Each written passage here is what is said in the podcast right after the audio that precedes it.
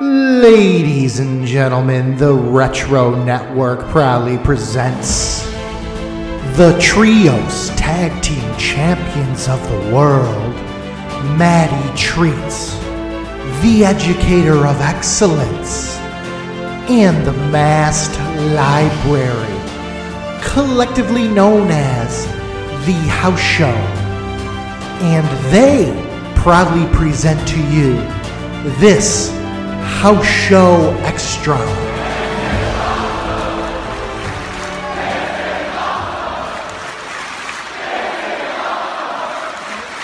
Welcome, everyone, to another edition of the House Show.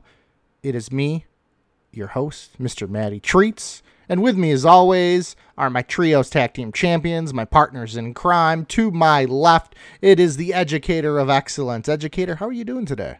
Not too bad. I'm actually looking forward to talking about this show.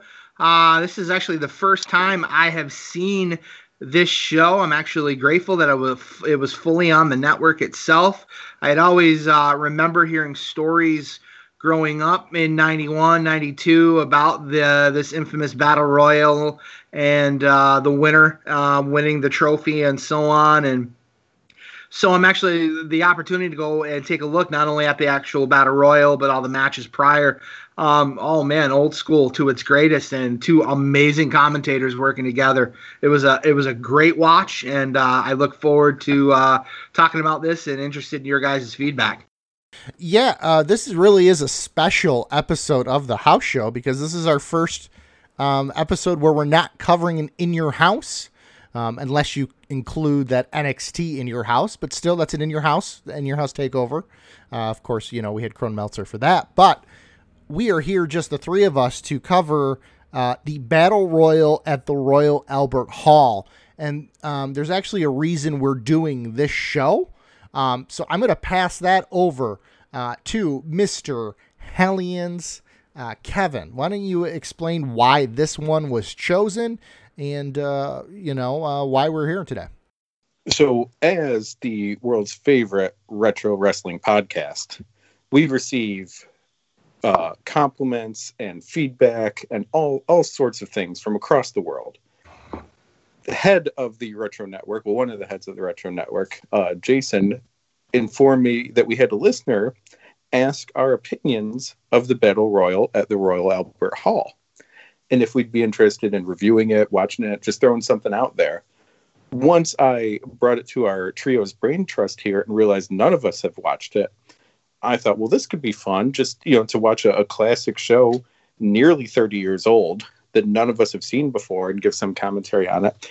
And really, and, and we'll get into it as we review the show. I think it's a hidden gem of wrestling and it's also a hidden gem of the WWE network because it is a pain in the butt to find. It is on a it's in a box underneath a table in the closet in the back room of the WWE network, and they didn't give you a flashlight to find it.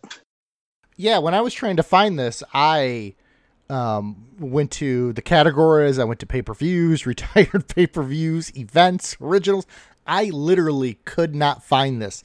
I had to use the search tool, and then even there, Battle Royal Royal Albert Hall, I'm getting like no hits whatsoever, or I'm getting individual matches. Um, finally, I just clicked on a match and then restarted the entire uh, the entire event because that's just the easiest way to find it. Uh, one of the other reasons too we wanted to come together is we know that um, we're celebrating the one year anniversary of the Retro Network. Of course, Retro Network has been nice enough to let us on uh, their network. Let us uh, basically come together every week and talk retro wrestling. Uh, so we wanted to say happy anniversary to them. Um, and then we kind of wanted to to get right into the event because this was a, a long event. Okay, um, a couple things too is on the actual WWE Network feed. It does says is presented in the most complete form and that there were technical difficulties. Um, I'm not sure what those are. Uh, there really isn't much. I, at least I couldn't find much on the event itself. Uh, just kind of going through, uh, looking at Wikipedia and Google searches and stuff like that. Uh, did you guys find anything on what those technical difficulties may have been, or you know, is it a is it a beware of dog situation where the power went out or something? I mean, um, there's a lot of weird edits in here and throwing to uh, you know Mean Gene and then going to commercial um, and then coming back just doing one Mean Gene interview, then going back to commercial. Um, do you guys know were these matches out of order by any chance or anything like that? Um, what did you guys find? In my searches, I couldn't find anything either. I have. It comes off as if this was like presented live. I, don't know. I don't know if it was an actual pay per view for Europe. I don't believe it was, but almost as if it was presented live on uh, Sky Sports One or something like that. Like you know, in the United States, there would be uh, Madison Square Garden Network episodes. Uh, like their monthly shows at the Garden, they would eventually end up like watchable on TV, and just the cuts to the commercials and so on made it really seem like it was broadcast at some point on television for viewership rather than maybe a home video release. Uh, Hellions, did you find anything in your research? Nothing. The best that I can come up with the same as you. It looks like it was on Sky Sports or one of their their cable. It's not cable. You, you know, British TV is weird, anyways. But one their one of their sports based channels probably had a lot of commercials in between, which they do not have the rights to rebroadcast as part of WWE Network. So you'd have to edit that out. I also think this was not the original presentation because even minus commercials probably would have been like a four hour event when it originally aired. I'm guessing that everything that they filmed, they had their raw footage of, but they didn't have a recording of how the event went straight through to the people of England when this originally aired. I'm thinking of it like a like a Tuesday Night Titans. You know, Bobby and Gorilla are sitting there. They say, "Okay, we're going to talk about this match, and then this match, and then tomorrow we'll come back and we'll do a little skit, and then you know, in three days we'll come back and we'll talk about more matches." But all of that's edited together into one seamless show. So all that raw footage would still exist but maybe the you know straight two hours of everything edited together where we're going to have this match and then this interview and then this skit outside of the building then back to this match. Maybe they didn't have that feed still anymore so they had to like recut it. That's my best guess because the edits are it's not bad. It's not like it's unwatchable or anything but it's very weird editing on there yeah, and I th- I thought this event, um, I, I, guess the one event we could probably compare it to is Beware of Dog, just because of the technical difficulties Beware of Dog had, and to me, this one fl- um, had a better flow to it than Beware of Dog. Just yeah. even with all the kind of weird edits and stuff like that, I thought they did a good job um, um, putting it together. It was on Sky Movies Plus uh, which to me it's a, it's a paid movie channel. So I'm gonna guess it, that's kind of like HBO over here. Um, and what looks like it was broadcasted on there.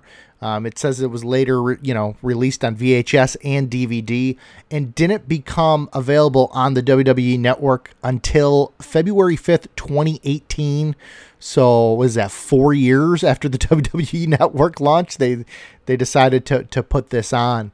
Um, but why don't we get right into it and let's just go right through. And of course, we're covering the WWE uh, network version of it, so so we'll go right into it. And uh, we are in London, England, on October third, nineteen ninety one, and we are at the Royal Albert Hall with an attendance of about five thousand people. Uh, you know, we get a great early 90s wrestling intro video. Uh, just fantastic nostalgia coming through. I thought it looked great. And then our commentators for this, as um, you know, the uh, educator mentioned, a great, great, great commentary team, and really just made this whole event so much better. Uh, was Gorilla Monsoon and Bobby the Brain Heenan. Uh, the chemistry these two had off the charts. Absolutely. Uh, what do you guys re- What do you guys remember of, of these two? I know you know uh, Hellions was just kind of talking about the Tuesday Night Titans with with Bobby the Brain, um, and, and uh, Gorilla. What did you What did you guys? Think? Oh, these two absolutely set the standard, set the bar so high. Uh, the the the ability for them to feed off of each other. You could tell these guys uh, just working together at that table in the booth wherever absolute best friends. They had spent so much time together. They are so familiar with each other's cues, their cadences, and so on.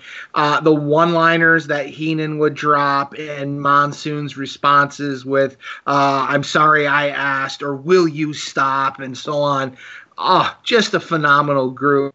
Absolutely set the bar. Um, the closest duo that would, you know, maybe in in comparison to would be Jr. and the King later on down the road. But these guys, absolutely phenomenal pairing together. Treats uh, a correction there. Who did Gorilla do the announcing with for this event? Bobby the Brain Heenan. Uh, I'm sorry, you are incorrect. This event is in London. It is Sir Robert of Heenan, Lord Brain. Oh, sorry. I, forgot. I forgot. which which just shows exactly what we're talking about. Like you for God, they're so good. And it, it, granted, I already feel old in my 40s, but in a way, I wish I was in like my 50s and 60s, so I could have watched these two and been old enough to get it.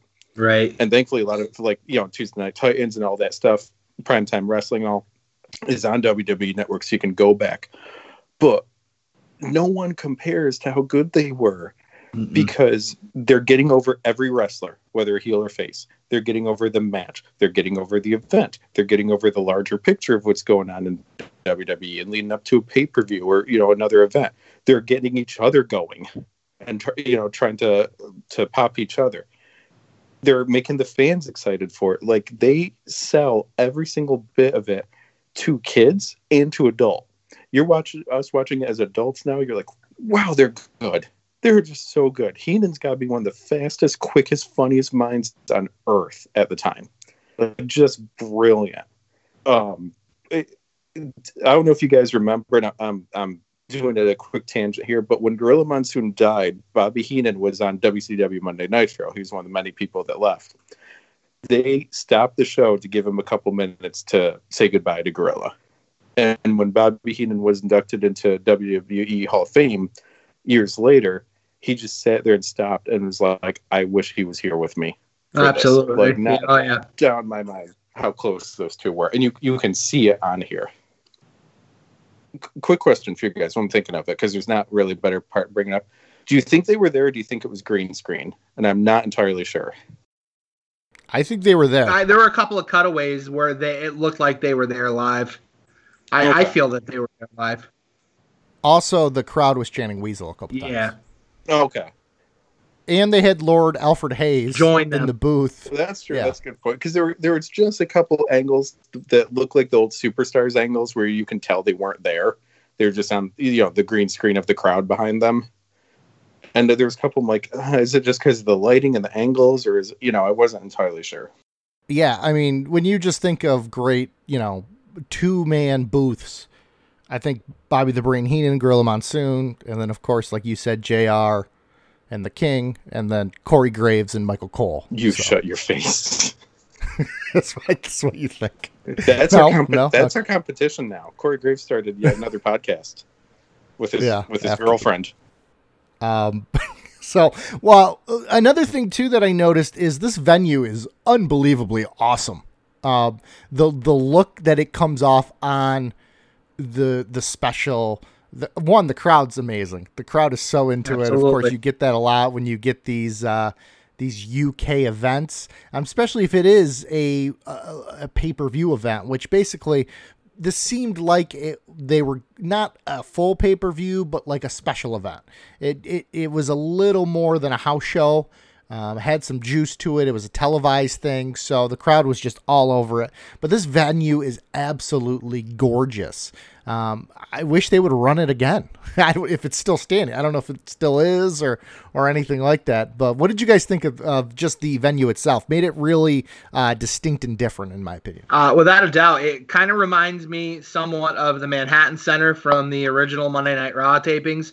Just a much more larger scale version of that. Um, it's just such a like a deep bowl that uh, the the fans are in, probably five or six tiers, literally high, and just the crowd absolutely electric.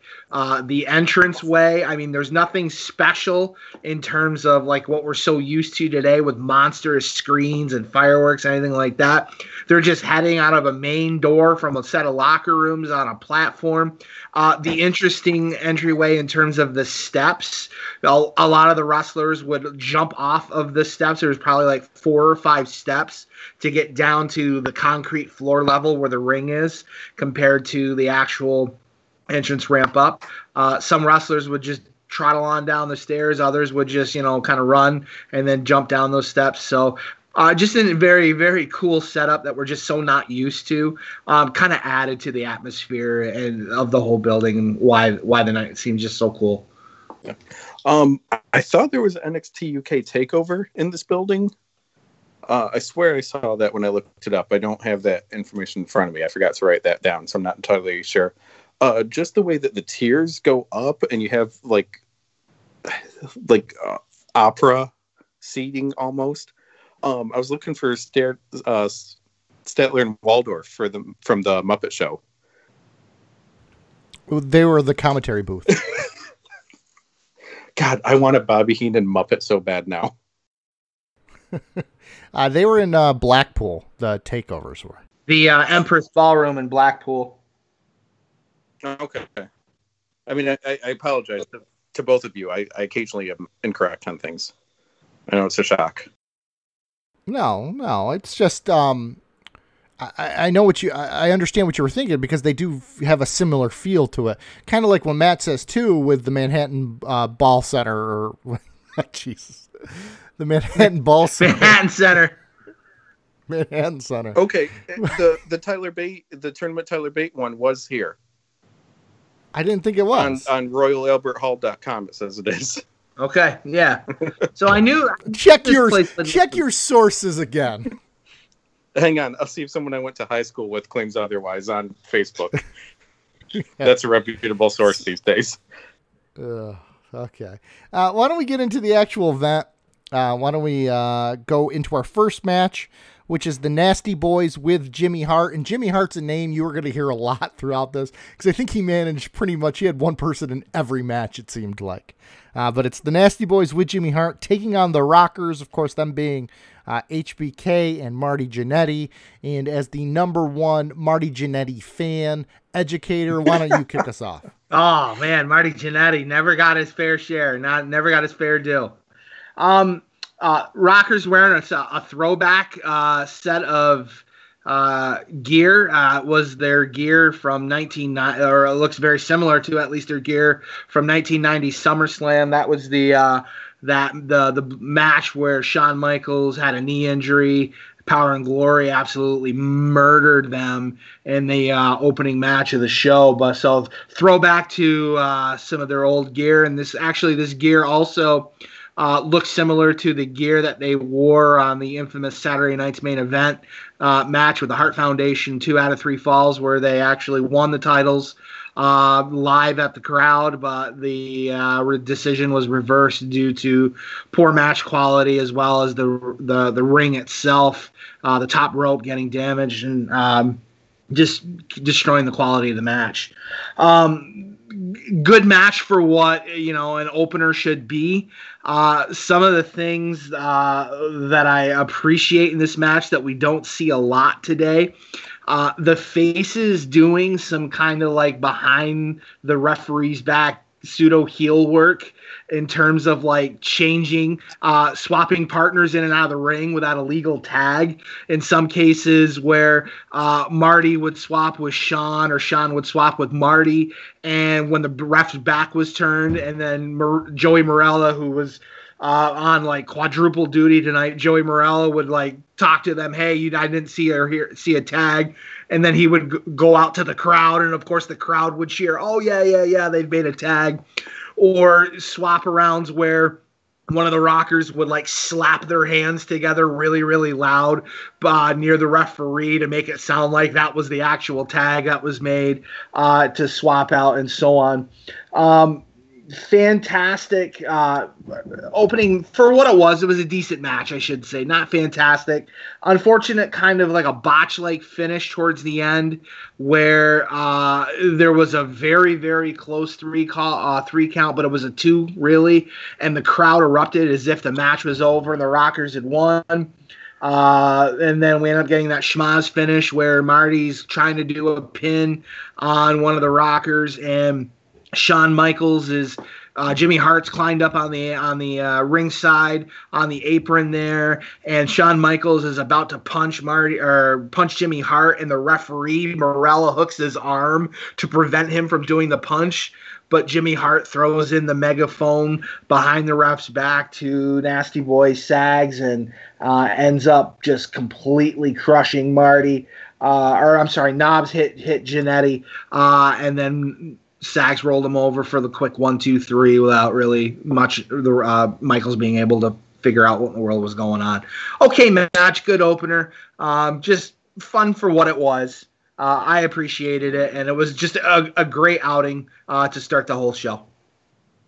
It's all four men working together, which is really crazy to see.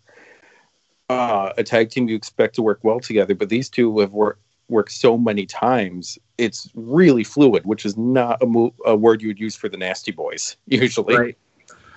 But they're they're just so good together. Rockers having control and doing that, you know, heel it style with the non-tag tags. Um, Knobbs or sorry, the Nasty Boys, both of them, when they finally get in control, doing great with tagging back and forth, just beating up Shawn, keeping him out of his corner. Perfect heel work like no no one thinks of the Nasties as like a great, you know, Hall of Fame tag team and all this crazy work they've done, but they won titles everywhere because they were good at their job. Their job was go out there, beat people up, and make the good guys look good, and they they did that job well. You can't deny that from them. Uh, I know we already said great things about uh, Gorilla and Brain, but it already starts in this match. There's no way Vince McMahon was constantly in their ear like he is today. Right. There's just no way they were they were on it by themselves, had their own flow, got their own points across, paused when they wanted to, which you know maybe says a lot for why they were so good. And, and you're right, that ending is just oh, it was it was such a fun match, and that ending kind of ruined it for a moment and knocked it down a bit and it just it happens. You know you you wrestle hundreds and hundreds of times. Eventually there's going to be one that just the timing doesn't work out. It's no one's fault. It was just happened. You know a little little extra appreciation for nasties here. Always had appreciation for rockers but a little more for nasties. I, i'm already happy with this event. Yeah one thing i noticed from from this match and i i made a note of it is Jannetty was really good. Like a lot better than his later career. Like he looked phenomenal. Absolutely. In this match.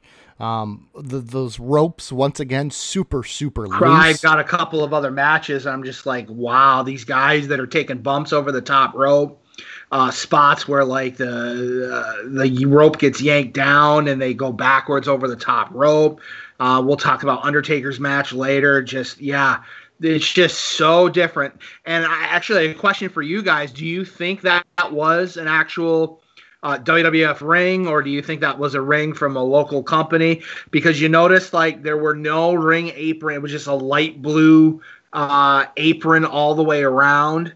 No like WWF logos or anything like that that you would be, you know, you're accustomed to. Um, what are your thoughts on that? I mean, how often did they even tour UK at this point? Right. Like, like now it's worth well NXT UK alone. It's worth it to have their own rings over there. I'm sure they have a ring that's just at home in Saudi Arabia right now. You know, there's certain points of the world that they probably just do have them, so they don't have to travel with it. But you had this, you had SummerSlam the next year. But honestly, like, how often were they even in England that would have been worth it to have rings? Right. Yeah, so I, I could see it being borrowed um there's we we don't see the obvious way to know if a ring is borrowed which is when you see someone on the show in either a wrestler or manager role and go who the hell is this and why is he on the show? And usually it's because it's the guy that owns the ring and has the promoter's license for that area. Right right. So we don't we don't see any obvious tell like that here. Um i don't know if either of you guys are going to get to it but it's in my notes for this match. What the hell is with the kids on the stairs? Because there's a big opening of uh, of an aisle and stairs right across from the hard camera, so you see it the entire time. And every single freaking kid in the building takes their turn to go out and the middle the stairs, wave at the camera, and then go back hmm. throughout the entire event. And I can't say I wouldn't or I wouldn't let my kid do it if I was there too. So I'm not upset with them. But his every single kid throughout the entire show gets their turn. Like they're going through like a, a carousel for it. I guess that's just one of the um, things you have to take with you when you're running a building that's not made for events like pro wrestling. Um, those those wider aisles and and kind of uh, the sight lines and different things like that. I mean, this seems more like an opera house than, than an actual. It happens event. at SummerSlam '92 as well, because um, after watching Dark Side of the Ring, I wanted to watch the opening match of Legion of Doom and Money Inc. Same thing. There's a big stair aisleway across from the hard camera, and there's people just constantly going back and forth, kind of distracting from the match. Maybe it's an England thing. Yeah, could very well be. Uh, another thing too, did you guys notice in the crowd a lot of neon hats? I did. I did. I didn't see a commercial for them though. Yeah, they were the Rockers hats. And I just wanted to point out how popular the Rockers right. were because I mean that was the one thing that stood out for me. I wrote what do you think was more in the crowd, those neon green hats or Hulk Hogan foam fingers? Um, at this point, because I saw a lot of those too. And to me, I felt like the Rockers were way over with this crowd, way over um, with the kids. And of course, that neon green in the early 90s um, sold like hotcakes, and that was in. So, and this is uh, this is early October 91. And unfortunately, uh, where they're already starting, they're going to be soon doing the angle of the eventual breakup that's going to happen in early January the next year. So. Yeah, but it was a, it was a really good way to start off the event. Um, and you're going to hear this a lot. It was a very, very, very good house show match, in my opinion. And what I mean by house show match, a lot of people probably think, well, if it's not televised, it doesn't matter. That's not what I'm saying. A house show match to me is a match where the wrestlers are having a lot of fun. Um, they're not doing their normal stuff. They're playing it up for the crowd. Um, you know, this is kind of a little different than a house show. In a house show, I think you have more faces winning than heels. Um, this event, uh, as we go through it, you'll see a lot of heels go over. But it, it was just a, it was a fun event. Those guys looked like they were having a lot of fun out there, um, and I think the crowd really you know plays into that as well. So. Um, but let's throw it to Mean Gene Okerlund, who is interviewing Ric Flair, and we get to see the big gold. Uh, what did you guys think of this uh, little uh, promo? And it's the real deal, big gold, not a manufactured one, because you could tell the top of the belt is kind of like folded back a little bit. That's what was infamous for that particular belt. I mean, that belt, when eventually it was returned to WCW, it ended up being the uh, the belt used when the whole NWA thing kind of revived and Masa Chono won the belt and then Muta won the belt and then Barry Windham who won it from Great Muta, and then eventually it went back to Flair when he ended up returning to back to WCW. Um, great introduction, uh, great way to. Uh, this is very soon after he debuted. I actually myself personally I went to um, a wrestling challenge taping that was in Cornwall, Ontario where Ric Flair de- initially debuted against Jim Powers. Um, I actually was uh, live in attendance, so this is uh, like a few weeks later. This show, because it was, I remember going to that show, and school had just started, maybe a couple of weeks in September. So, big gold. One thing I did notice: Mean Gene called him Nature Boy, Ric Flair, the Nature Boy he wasn't really referred to by that moniker. That was his NWA moniker. Um, he wasn't referred to it, I don't believe, that much during this. They did very, very little, I think, uh, to refer to them. Instead, it was the real world champion that they more focused on. Yeah, and that that really got us right into our match, which was going to be Tito Santana versus Flair. Um, Kevin Hellions, what, what did you think of the Santana versus Flair match here? Uh, first of all, I forgot the educator's half Canadian. It's, it's been a while since I've needed that information. He's talking about when he went to Cornwall, Ontario. I was looking forward to the match so much when it started, but this isn't prime Tito Santana. good hand, still good worker and all, but this isn't him, you know, in his prime by any means. I never understood why he still wore the Strike Force tights. I, I had that in my notes. They had been broken up almost two years at this point. WrestleMania five, yeah, and and Russ, two and a half years that these guys have been split up, and he's still wearing the Strike Force tights. It's crazy. And then Flair's style, which he's always had, is he takes the beating and sells and makes his opponent looks look great until he builds his comeback and you know would usually win as a multi-time world champion but th- that's the nwa style that he had he's going into every territory getting their homegrown champion making that guy look great winning barely at the end to keep the title. But now that territory has someone that looks legit because they hung with Ric Flair. Or you know wh- whoever the nwa champ may have been. I always thought flair had and, and this isn't a perfect example but it's like he had like a midget wrestling style with some of the comedy and the selling and the you know he, he would do like prat falls and silly bumps and it, was like borderline comedy for a lot of the stuff he did but then he still Ric Flair could out wrestle pretty much anyone but he had all these like pratfall gimmicky spots that he would always do to kind of look the fool but it's really just him selling, making you know the other guy look great. Yeah, I I, brought that up to to you guys because uh, Flair, you know, a lot of people obviously you're going to put him in your top three wrestlers ever, just because I mean he is. he'd be, he'd um, be on your Mount Rushmore. Absolutely, yeah. but his style and his move set. I mean, his his when you think of get your spots in, um, and you hear that all the time today. Uh, Flair spots, chops, figure 4 mm-hmm. and and the and the the over the over the yeah the the whip into the corner where he flips over the top rope and then he goes off the top to do the move but he always gets caught and gets press slammed off the top rope. His, so yep. his spots his spots are always him taking a beating. I find that right. fascinating. Yeah. I mean there is no other wrestler like it. There just isn't. Yeah he doesn't have like the five moves of doom. Right. He has like the five moves he takes until his comeback. Right. Con- uh, you know, classic Flair. There were multiple pin attempts that he was doing where he's got his feet on the ropes for leverage, and Danny Davis, the referee, would catch him and admonish him. You know, I'm going to disqualify you. Blah blah blah. Um, when Santana did hit his flying forearm finish onto Flair and went for the pin.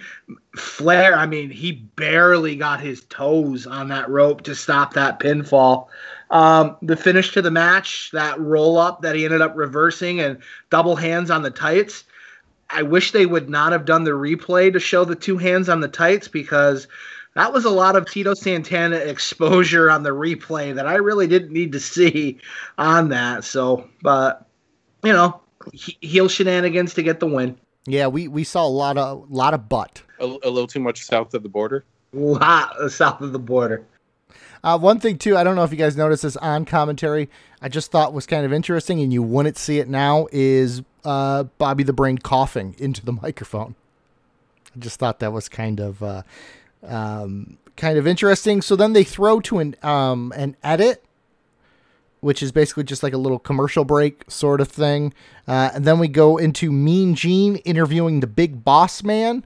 Uh, of course, Mean Gene makes a Suburban Commando reference, uh, pumping that up. That must have been coming out pretty, pretty soon, saying he's hoping to get tickets from his good friend Hawk.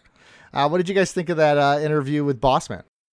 Um, interesting, but I mean, uh, there's going to be a bunch of these interviews that are happening right before the matches. Some of them are backstage. Some of them are like live in front of the crowd, kind of giving you the vibe that this was going to be like a superstars taping, kind of like uh, there was no podium or inter, uh, you know interview set. Um, I, I, just I find it interesting in that Bossman in in talking about his opponent and the stats uh, of his opponent in terms of height and weight and then the next interview we get is Jimmy Hart that contradicts what Bossman had said about height and weight. So I ended up doing a little bit of stat checking uh, uh, on the Canadian Earthquake. Well, at this time, he was the Earthquake. We originally debuted as the Canadian Earthquake. So Boss Man refers to the Quake as a six foot nine, 500 pound piece of trash. And I was thinking about that. I'm like six nine. I mean, that's like almost like Undertaker size. I didn't remember Earthquake like being that super tall. So uh, we end up getting another commercial, and then we come back, and Gene Okerlund is now doing an interview with Jimmy Hart. And Jimmy Hart talks about how awesome the earthquake is, and how the earthquake is six foot seven and uh, and just over 400 pounds. So we got you know some discrepancies there. And again, to me, six seven still seemed pretty tall. I know we're the whole idea of kayfabe, and we're trying to you know get these guys to seem bigger than life. So I actually did a search and I actually went to find out about Earthquake's career during his sumo time when he was referred to as Kototenzan. And his stats, um, he was six feet five and a half. So he actually was a pretty tall guy, 423 pounds. And uh, according to the research I've done, I don't know if you guys are aware, when he was sumo, he was actually undefeated as sumo. He was 21 0 and 7. I don't know what the whole 7 like no contest double I don't know. I'm not f- too familiar with sumo, you know, sumo style in terms of like what the the draws might be or no contest or so on. But yeah, Earthquake during his uh his sumo time, he was undefeated. It's pretty cool. And, so, and and I mean, we'll get into it for the match, but he wasn't like a fat immobile guy. No. Oh, uh, and one of the things I am going to talk about is the very obvious size discrepancy between the Big Boss Man and the Earthquake. You know, when Big Boss Man came to WWF in like '87, just coming off of uh, his Big Bubba Rogers gimmick, um, and he was teaming with Akeem and the Twin Towers.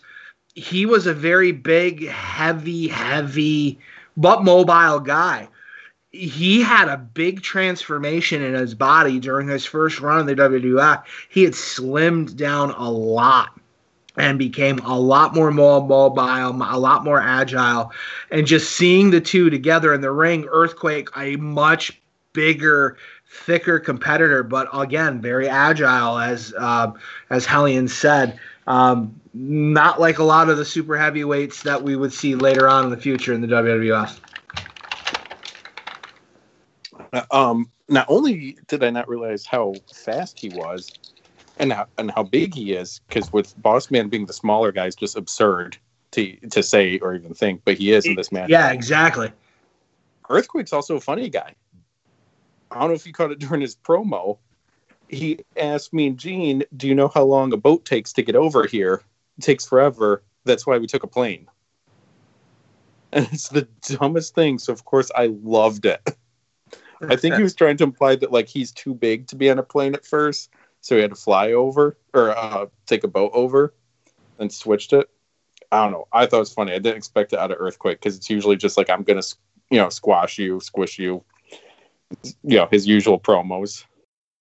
You thought that was the most interesting thing to come out of that promo, Kevin? Uh, uh, that promo? Yes, I did. Why? What do you got? I thought it was Mean Gene talking to Jimmy Hart. Loosen up your shorts. Jimmy Hart. I don't know. don't know what he's referencing. Uh, but there is one thing I want to talk about, and it's a very serious issue, guys. Um, and it, it does deal with Earthquake. When he's coming down to the ring, I call this nipple gate. He's got one of his nipples out of his singlet. And it was the only thing I could stare at. the entire it's just, time. It's just staring at you. It was. I think it, it, was like you know, it's like one of those paintings. No matter where you're where you're at in the room, the eyes are looking at you. It's the same thing with the nipple. The nipple's just staring me down the entire time. let's, let's, Kevin, nothing, nothing, Kevin. I mean, I, I mean, the funny thing is, like, there's plenty of accounts online that, that are like, you know, here's a wrestler's nipple slipped out. It's usually not earthquakes that they're showing. Free the man nips. All right, let's go into the match. Uh, Earthquake with Jimmy Hart taking on the Big Boss Man. Uh, a couple things stood out to me. Uh, number one, uh, Big Boss Man does this move where he comes off the first turnbuckle. The bottom turnbuckle. I have that in my notes too, like a double axe handle. Yeah, and because the the ropes are so loose, he's like f- like two inches off off the canvas. Off I thought it was yeah, awkward. yeah, absolutely. Um, also, too, this one, and this was an issue I had with this event, um, especially with the first half of this event, is the first four matches all go about 15 minutes. And really, when you're thinking Earthquake versus Boss Man, I'm not thinking of a 15 minute classic. So, what did you guys think of the match? Should it have gone this long? Um, it's another one of those matches where it's a schmaz finish. We get shenanigans with outside interference. Again, Jimmy Hart being involved, but then we have a run in at the end. Um, one of the things that I was actually most impressed with in the match with Earthquake is um, uh, the few move sequences later, after we had just talked about the whole double axe handle off the bottom rope. Um, Big Boss Man had actually climbed to the top rope uh, as he was making his comeback, and he jumped off the top rope to do a high cross body or like a dive onto Earthquake, and Earthquake pretty much caught him. Maybe one of his feet touched the ground barely, but Earthquake caught a 330 plus pound Big Boss Man doing a ready like a dive, and then hit that big powerful. Uh, power slam that he's known for to set up for uh, the the earthquake, the vertical splash.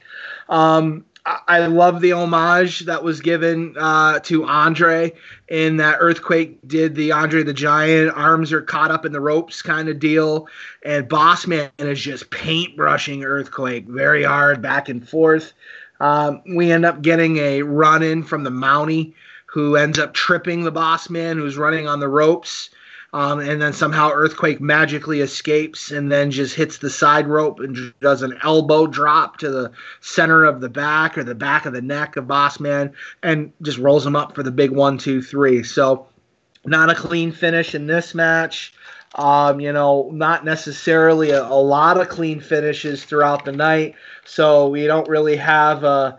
Uh, a clean finish with uh, the Ric Flair match and the pulling of the tights, and not a clean finish with the Nasty Boys with the megaphone and so on. So lots of uh, different different things that some of these guys are playing around with. Uh, but yeah, much longer than it needed to be. But interesting to see again how the Jimmy Hart members are kind of watching each other's back and helping each other out. I've said on previous episodes that I don't like big man versus big man battle of the super heavyweights. We brought up Yokozuna and Mabel, Yokozuna and Vader. This is probably the best big man versus big man match I've seen. I really enjoyed it. I, I was shocked how quick Earthquake is. A lot of his moves just look effortless. Like he's just in the zone. He's not even thinking. It's just reflex to pull off some of these moves that he's doing. Bossman, of course, you know, the more and more you watch for Bossman, you realize how good he was too.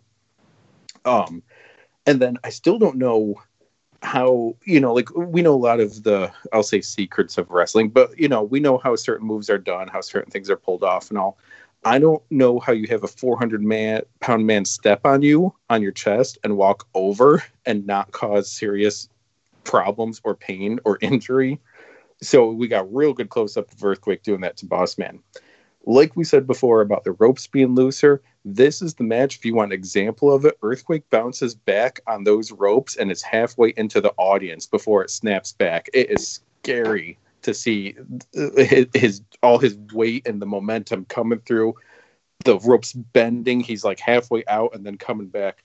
I don't know if I trust anything in my life as much as he trusted those ropes to hold him. It's crazy. These ropes move like the the old WWF Hasbro ring for those wrestling figures. They're just so bouncy. They're like rubber bands or like a girl's hair tie. The I mean, there's just so much stretchable movement. It's just crazy. And, and I mean, it's I was so impressed by both of them. Uh, they got like a nice fight with the steel steps, earthquake getting tied up. Like there's a lot going on here. The match goes 15 minutes. Does any match have to go that long? Can you usually, you know, shave off a couple minutes of most matches? Yeah. But I didn't feel it with this much, this one as much as I felt it for others because I was getting into it so much. Uh, Mountie come out to help with the win, which um, Mountie and Big Boss Man have their long feud. They're both managed by Jimmy Hart. It, it pushes forward the greater story of WWF at the time like I, I was happy with all of it and I didn't expect Earthquake versus Big Boss Man to be a match I was gonna love when it started. Well, and it just goes to show you too how good both of those guys are for big men. They both can move, uh, and I think with the previous big man versus big man matches, when you're talking about Yoka and Mabel, none of them are moving. Neither one of them are, and these guys actually can shuffle. Not at the point we saw them, and I mean, Boss Man you know, was still go- doing some good stuff in his last WWF run. But Earthquake, and yes, he's fighting a disease, but they throw him under a mask and just have him kind of go out there and shuffle and, you know, not do much in his last run. So, you know, we're seeing them in their prime. Whereas if I went and saw certain Vader matches, like at the height of his WCW run, I'd probably enjoy them a lot more than what we were seeing. Um, I don't know that there's a great height Mabel match I could watch. Maybe when he's dressed as a clown. So why don't we move on to Mean Gene interviewing Kerry Von Erich, the Texas Tornado. And to me, when I first saw this, I thought Kerry Von Erich was just in a bathrobe, like getting interviewed. I thought maybe he left his robe back in Texas and when he flew over, they had to come up with something because it did not look good at all. Um, but then when he got to the um, arena later um, for his match with the Mountie, I thought it did look better. Um, you know, after that interview, which really was just a generic interview, I I don't think there was anything. Did you guys pull anything off of it? Just generic interview, hyping his his match against his opponent later that night. That was coming up next. Yeah, and I think that's the whole thing for both of these interviews because we get an edit, then we go to Mean Gene, who's now in the arena, who interviews the Mountie and Jimmy Hart, um, and that will lead to the match between them. Uh, and of course, it is the Mountie versus the Texas Tornado, Kerry Von Erich. Uh, what did you guys think of this? Um, one of the things I noticed, and even the Mountie brought it up too, is that it seemed like there was an issue with whoever was running sound for the matches because like the first guy was like walking to the ring would have his name like introduced by the ring announcer before his music would cut. Um, in my notes here, I'm looking at the Nasty Boys were already halfway to the ring before, and their names were announced before their music came on. Tito Santana uh, had very, very late music coming to the ring. Um, and in this particular match, the Mountie, um, he had his entrance music to the like a third of the way down where he ends up getting interviewed. Gene Okerlund's like my guest this week, which mm, when he was setting up for his interview made me think that this was like a superstars taping or a wrestling challenge taping because uh, that's like how he typically started off with his interviews and then after his interview was over, he immediately walks to the ring for his match and he grabs the microphone from the ring announcer. He's like, I want to hear my music. Like they didn't even bother playing his music as an entrance to the ring itself. Um, one of the things I, I um, just now being an adult and knowing uh, the history, um, Texas Tornado, Kerry Von Erich remember, and I didn't know it at the time. He had an amput- He was wrestling on a prosthetic. He had his foot amputated, and he held and he hid that from the boys in the back. It, it's amazing how well Kerry Von Erich moves around in the ring, wrestling on a prosthetic foot.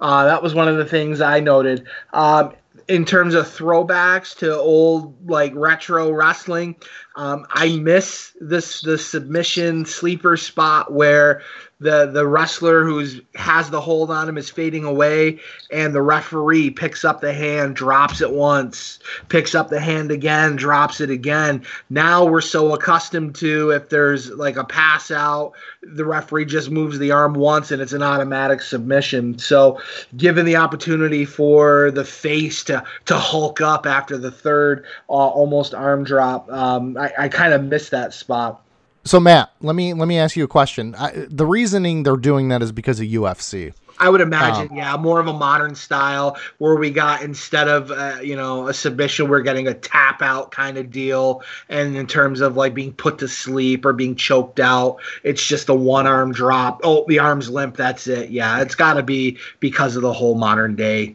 idea to MMA wrestling. But if you if you were in charge of WWE AEW, would you go back to the the three? I um, would just to stay be a different, you know, uh, to keep make yourself just be a different entity rather than embracing you know everything else that's you know the same that's out there now. I, I think a lot of times when it when it comes to that sort of stuff, you know, we pro wrestling is different than MMA. Right. I mean, some of the stuff they take is good, but let's remember what makes pro wrestling pro wrestling, and that's the theatrics of it. So exactly. the you know the up and then you know up once, up twice, and then they save and hulk up. So all right. So uh, other things that I noticed, uh, just a couple more notes I had from the match. Uh, the Texas Tornado um, attempts to do his finisher, his discus punch outside of the ring onto the Mountie. He ends up positioning the Mountie up against uh, the ring post, his back, so he's kind of like leaning back on the ring post. He ends up doing that, you know, discus punch, and and Mountie ducks, and he smacks his hand against the ring post, and you can hear that. And Monsoon ends up uh, calling it the whirling dervish, which you know we've become accustomed accustomed to later on down the road as being a part of the finisher from the Vaudevillains with with Aiden English. Um, so Tornado punches his fist against the, the the the ring post, and then he's kind of selling that as like an injury throughout the rest of the more majority of the match.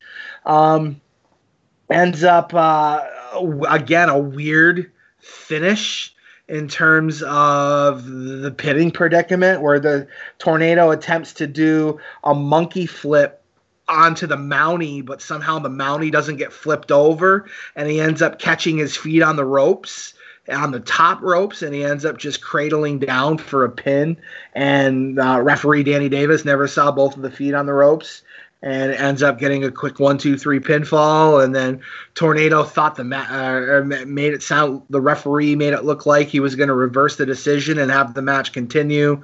Mountie ends up getting back into the ring, gets a back body drop, and then slides out of the ring and runs for you know runs out of there, uh, being the winner of the match. So um, not a great finish. Not in my opinion, not a great match overall uh, for the two. I mean, it, for what it was, again, entertaining, I guess, for the crowd. Crowd was super anti uh, Jacques Rougeau, the Mountie, uh, but for what it was, and again, Tornado, uh, again, wrestling on a prosthetic foot, it was what could be expected. Just to double back to Treats' question from earlier, I think for certain moves, it makes sense to do a quick tap out but for other moves, it still makes sense to do the drop the hands three times. Uh, like Becky Lynch with a Dis-arm-her, or um, Charlotte Flair with the figure eight. That's a tap out move. Yeah, but they're, sure. they're they're but different. A sleeper, I think. Yeah, right. So that's what I'm saying. Something like a sleeper, something that seems like a slow wear down, should be a hand drop. Like um Shayna's Shayna's finisher. Yes, that should be a hand drop. It should be more of like it takes a while for this to take effect. And we've seen people get choked out. And yeah, so you can have a loose one on and they're starting to go, and then you can sink it on real tight. But wrestling's, you know, for many reasons, it's going to be, you know, your loose style one. So it should just be like, oh, the person's slowly fading. Oh, the more they fight it, the more it's tighter and all. There should be more theatric to one like that. Uh, I don't think you can watch a Kerry Von Erich match in this era without looking at his feet. I, it's impossible. Once you know that he had the prosthetic and he was wrestling with it and all, you have to look his feet just for where they're positioned, how they stand. It's impressive what he's doing. Absolutely. You, you get gotta give him credit, but I don't think you can not look just out of curiosity. And the funny thing was, for years, people just thought he was a messed up dude that liked to wear his boots in the shower. And he, he would say stuff like, "Oh, I don't want to catch anything." You know, it's you don't know what kind of crap is in these showers, and all. I don't want to get any infection on my foot. People just thought he was a weird dude. Um, speaking of Von Erich's body, though, and I already regret saying it that way, um, he is in ridiculous shape. Like there are muscles on his back I didn't know existed. What did you um what did you think of his Manhattan Ball Center?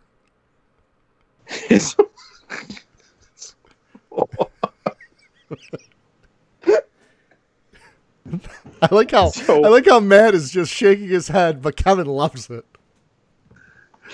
I reserve no comment. play, play, play to the audience. Um, uh, A lot of the guys on this car, they looked absolutely jacked to the gills. Oh, Uh, God, talk about power and glory. When was the um when was the steroid trial? Hadn't happened yet. yeah. Yeah, but like do you remember the exact Uh, moment? Was it 92, 93? 'cause Bulldog and Warrior were kind of like axed right around right before Survivor Series. So, So, I mean, it's a year it's away. Another year, it's another year, yeah. Or at least Um, you know, the starting premise to it is about a year away. You you can see it with most of the guys too. Um, but I got a few, you know, coming up that I'm like, holy cow, you should not be that big. We know why you are, but you really shouldn't be that big. Right. uh, Von Erich's taken a beating in this match, and it's one of my favorite Bobby Heenan quotes of the whole evening. Uh, Von Erich's on the mat, and Brain says, It looks like the weather is clearing up. Freaking loved that line. uh, Mountie with like some pretty good heel work. You know, there's nothing that like I was overly impressed by him, though. He, always been a good worker, whether on his own or as a tag. But, you know, he did well with you know, being the, the the heel to the immensely popular Texas Tornado there, and he just he doesn't seem right either. You know, uh, obviously Von Erich's best time is, you know, world class. His feud with Flair, feud with Freebirds, and all. It- something just seemed off. Maybe it's because we know what comes later. Like maybe it's not actually there. I'm projecting it onto it. You know, I'm, I'm seeing darkness coming. That's still that's still a couple more years away. I believe it was '93 uh, when Von Erich took his life, but uh, he he's nearing the end of his WWF run. Um, well, he he's in the Royal Rumble '92. Uh, that was for the World Championship. That was in Albany, New York. But he he's getting closer towards the end of his run. That was that, Kev? Yeah, Oh, I, okay. I, was- I, I, I just you know like the match is fine. It, I just don't have much for the match. He Van Erich, you know, he takes a beating for a while. Mountie does some good work. He he gets a a weird reversal, you know, cheating win for it. Um, Right. Van Van Erich tries to argue it and doesn't succeed. I I legit thought they were going to restart the match. I thought the match was one point- restarted as well, and then after the one bump, and then Mountie takes off running, and that's it. So Yeah, and and then they play Von Erich's music, and fans are like, "Oh, okay, yeah. Well, his music's playing. I guess that's a good thing." All right, so I guess our next segment uh, will be the funeral parlor with Paul Bearer and the Undertaker. Uh, you know, just one of those great um, segments where he's like digging holes. He's doing something. In the, I don't even know what he's doing. But what I love is they cut to the Phantom, who is playing the organ for the Undertaker's entrance live, and it is fantastic. absolutely amazing. Love Why that. is this not a more iconic moment? Exactly. The entrance uh, with with the Undertaker and the Phantom doing the music uh, was just absolutely amazing. Amazing to hear. And it makes me wonder why they've never done that entrance with someone playing the organ at Mania. Like, you know, Taker's known for his great entrances. Why not incorporate that? Well, what, th- think about when you ended up getting like the live music. Um, what DX? Probably WrestleMania 14. I, I Yeah, believe probably. uh, Michaels had live entrance music there, but uh, prior to that, I, I don't remember any earlier any kind of live entrance music. So I mean, this was you know kind of a little special deal. I again probably because that is set up for that ballroom. Uh, and it was just easy to, to have someone play that organ that was there. So, uh, but it just just added to the ambiance and the mystique of the character. Oh, it was so it was great, absolutely great. Yeah, and that really does lead to the Undertaker with Paul Bearer taking on Hacksaw Jim Duggan. Um, a couple things that I thought was very interesting. Um, one, there is an air horn that is now going off in the crowd, and it's doing.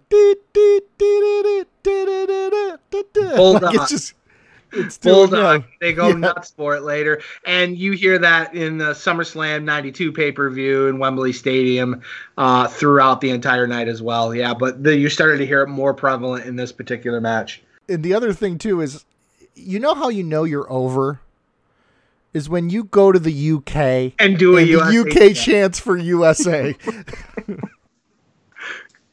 I have that in my notes as well. How in the world do you get the United? How do you get England to do a USA chant uh, in the middle of the match? I mean, that's how good Hacksaw and how over he was. Well, educator, why don't you go through your notes for us? Uh, just a few things. Um, this is young, younger Undertaker or newer character uh, to the WWF at the time, so we're so used to the Undertaker and his both of his arms being completely covered in tattoos.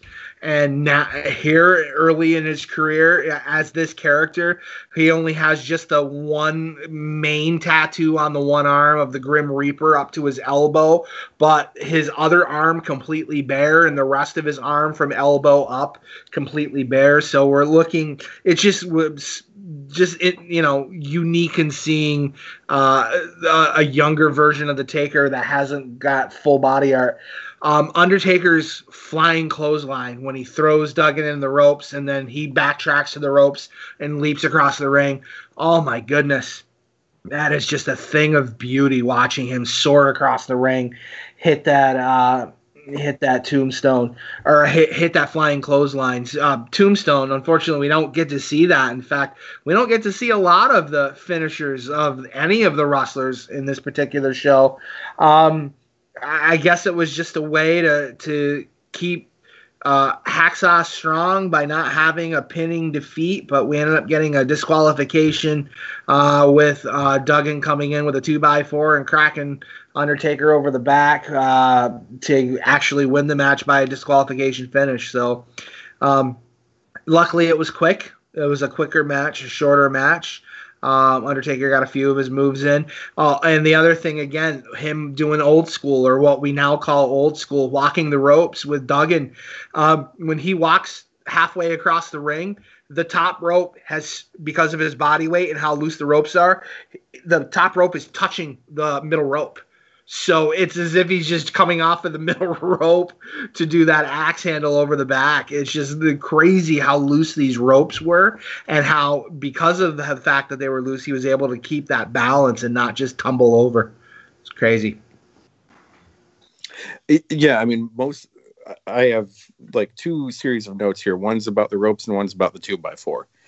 But you're right. Uh, he that top rope has like all the strength and support of a pool noodle. Like it's just, it's amazing people didn't fall, get hurt, you know, flip over anything. Well, Undertaker does take a flip over it and lands on his feet, which part of that's his his height as well. Right. That assists with that. Um, Paul Bearer steals Duggan's two by four and tries to hide it. You know you're a big dude when you can hide a two by four the way a normal sized dude would like hide a candy bar while while walking past a child. Like hey, you don't see this. You don't see this. Um, was Hacksaw that popular, or Undertaker that knew that Hacksaw had to keep his heat, and and Undertaker gets a win by DQ when Duggan uses the two by four? Like Duggan was never his only.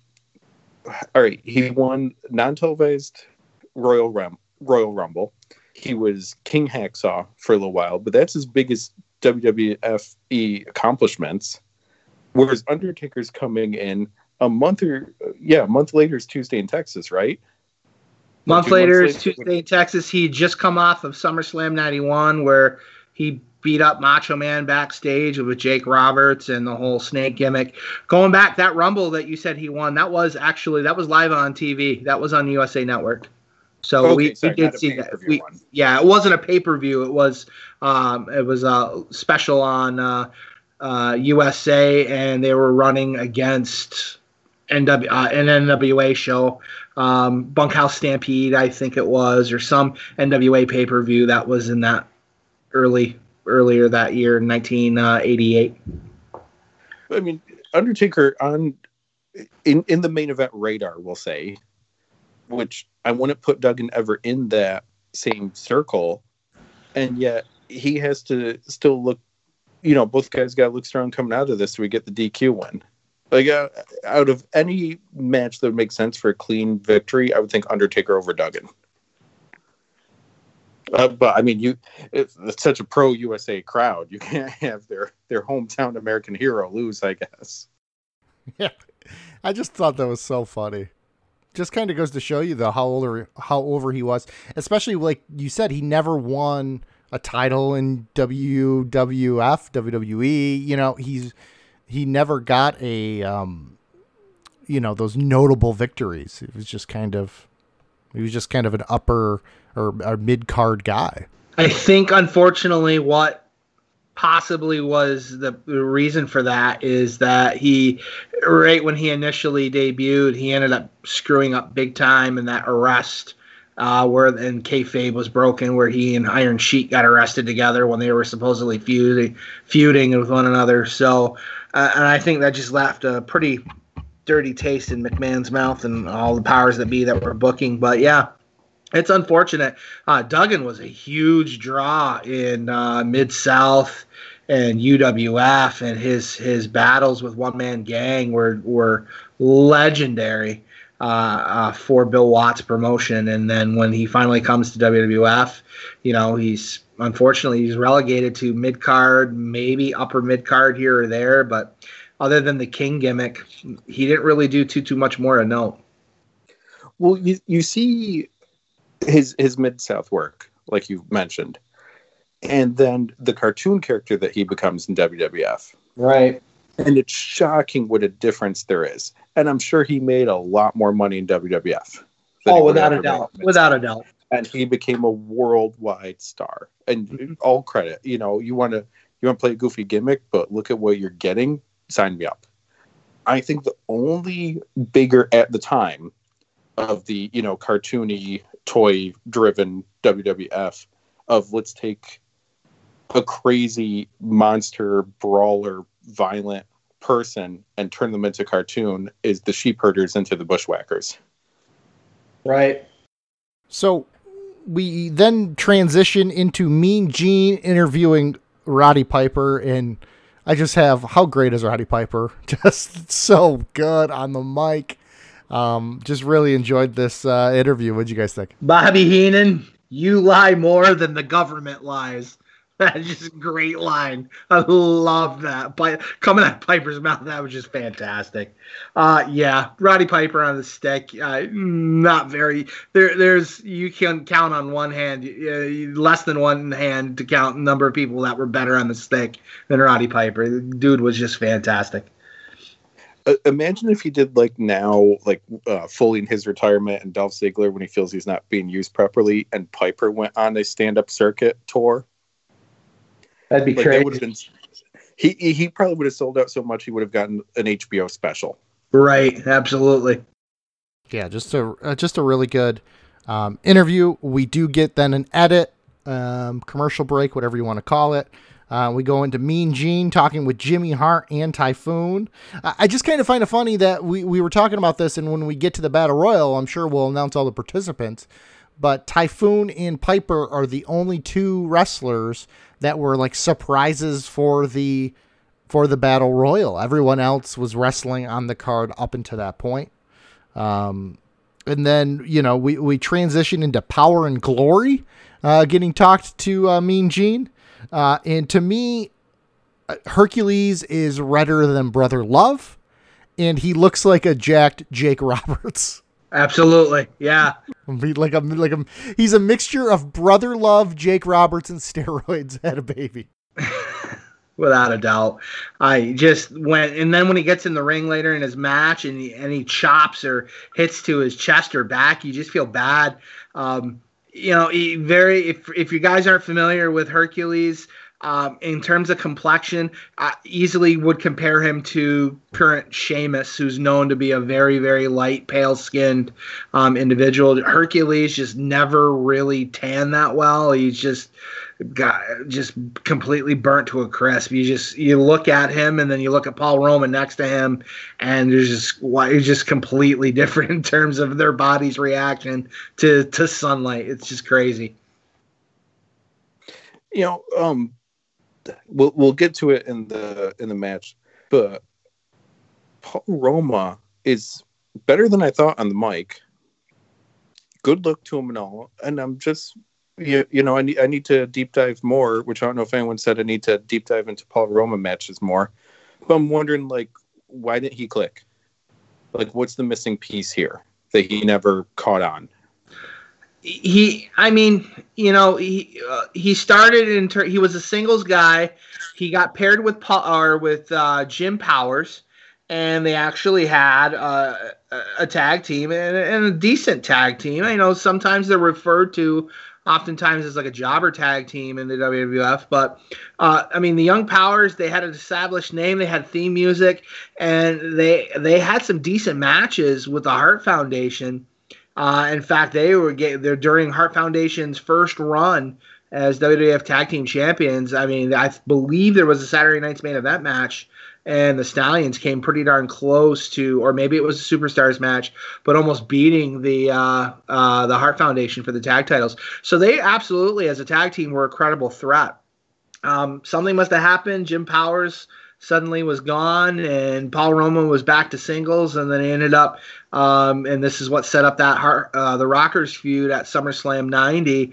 Uh, Hercules and Paul Roma started tagging together, and then uh, I just I don't know why this team did not click more. Their finishing maneuver, that powerplex, the superplex into that splash. Oh my goodness, it was such a uh, an amazing, uh, just eye catching finisher. Um, I'm just I'm surprised that this team did not click click well. And you notice there's no slick here. Um, yeah and, you know, so they were paired up with Slick to to be, you know, to have someone to talk because Hercules was not really known to be a decent talker. But Roma, I mean, absolutely, you, you start to see him on the mic, and then when he goes to WCW later on down the road, um, part of the Horsemen, and then eventually he tags up with Paul Orndorff and becomes pretty wonderful. And as a tag run, he, he, he gets better and better on the microphone as time goes on not only is Slick missing, but their amazing sunglasses are also missing. Right. Power and Glory Spill sunglasses, which only other time uh, in this era that I saw such sunglasses was the character of Hollywood in the movie Mannequin. That's right. Meshach Taylor. so then we get an edit, uh, another commercial, and then we get an interview with LOD, uh, of course, with Mean Gene, uh, the Legion of Doom here.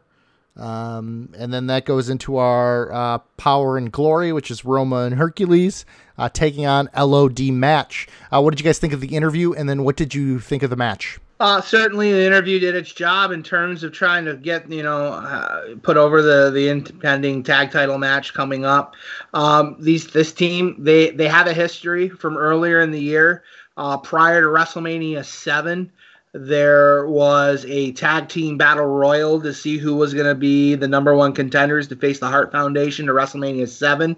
And the Nasty Boys actually ended up winning it, but it was due to the fact that uh, Paul Roman Hercules kind of did some shenanigans after they were eliminated and caused the Legion of Doom to end up being eliminated in that match, causing the Nasty Boys to win. You fast forward, they ended up having a match at WrestleMania, and it was just a complete squash with Legion of Doom just practically doing the Doomsday device, and it was probably a 30 second match, uh, destroying Paul Roma and getting the quick pin. Um, this match itself certainly was a lot longer than uh, their WrestleMania match. uh, but the outcome was the same. The finish was a little bit different. The only couple of notes that I had again was Hercules just was just painful to look at in terms of his red color and the the obvious sunburnt sun poisoning that he must have been experiencing dealing in that match. Um, did you guys notice Paul Roma, the pile driver to Hawk? And Hawk just completely no cells. It completely got up and no sold it like it was absolutely nothing that had happened. And then my last note was just the the unexpected finish. Paul Roma jumping up to the top rope to do a crossbody onto Animal, and Animal just catches him and hits a big power slam and a big one, two, three uh, pinfall from Joey Marella refing this match, and boom, that's it. Not not too much more that I noticed or to say on my end. So back to the promo, Hawk is known for doing very good promos along his career, and he has numerous promos that are a verbal beating. Like before LOD Road Warriors get in the ring and actually beat the hell out of their opponents, he'll just say stuff that sounds horribly violent and disgusting about what they're going to do to their opponents. Calling Hercules and Paul Roma sour and gory is not one of those, though. It's more like a, like grade school level. Um, so back to the match. Yeah, I have that no sell of the pile driver on here. That was crazy. Uh, Animal hits a power bomb before power bombs were a thing. Really, look, look nasty. Could have been a finish right there, and uh, in later years that probably would have been a finishing move. Um, Hawk does this dive off the ropes, off the top rope, misses, and then elaborately rolls across the ring to the floor so Power and Glory can beat him up out on the floor. Like, there, there's a few things where I'm wondering what's going on with Hawk. And the, the three of us talked this off mic, but for the listeners, uh, in the next year is the SummerSlam that takes place in England. Hawk ends up uh, doing a lot of drugs and taking off after it. British Bulldog shows up at the end of a three day crack bender, and Bret has to walk him through the match. So the next show to take place in England has a lot of things. Hercules, maybe, maybe like Educator was saying, maybe he spent too much time out in the sun, was had a little sun poisoning, a little burn. I thought he looked off, like he was on a bad trip or he was coming down from something. Like he just seems really off the entire match. Like something's messed up about him. Uh, but then you know Hawk, Hawk seems a little messed up too, which might make that ending. Uh, Paul Roma comes off the top, Animal catches him, reverses it, slams him, pin. The two guys that I feel aren't 100% are not involved in the pinfall at all in the tag match. This match is one of Roma's last matches. He ends up leaving about a week later the, on this tour he ends up finishing up this tour he ends up having a match about a week later uh, uh, with with hercules um, against the rockers i believe in france and then after that he ends up leaving uh, gives his notice and leaves so roma's on his way out and uh, hercules ends up leaving a few months later and then eventually shows up in wcw as super invader. One thing um, that I that I picked up on once again we talk about the greatness that is Gorilla Monsoon and Bobby the Brain Heenan uh, is just uh, Gorilla is and has been talking about purse money like throughout a lot of the matches. And he it's one little subtle thing that I, I don't think they use enough of is the reasoning why they would want to win this match is really for you know getting that purse money um, getting their cut taking the pinfall instead of a count out to retain their titles, they get more of the purse money that way. So, uh, you know, we, we talk about things that they can adapt from, you know, MMA and UFC. Um, that is one thing. Uh, you know, uh, if a fighter in the UFC wins, they get more money. Um, you know they double their money usually. And, and it's one of the things that i wish they would give you know matches that don't have a feud um, that are thrown together. I think that's an easy way to you know to, to motivate um, people and get them more invested into the match.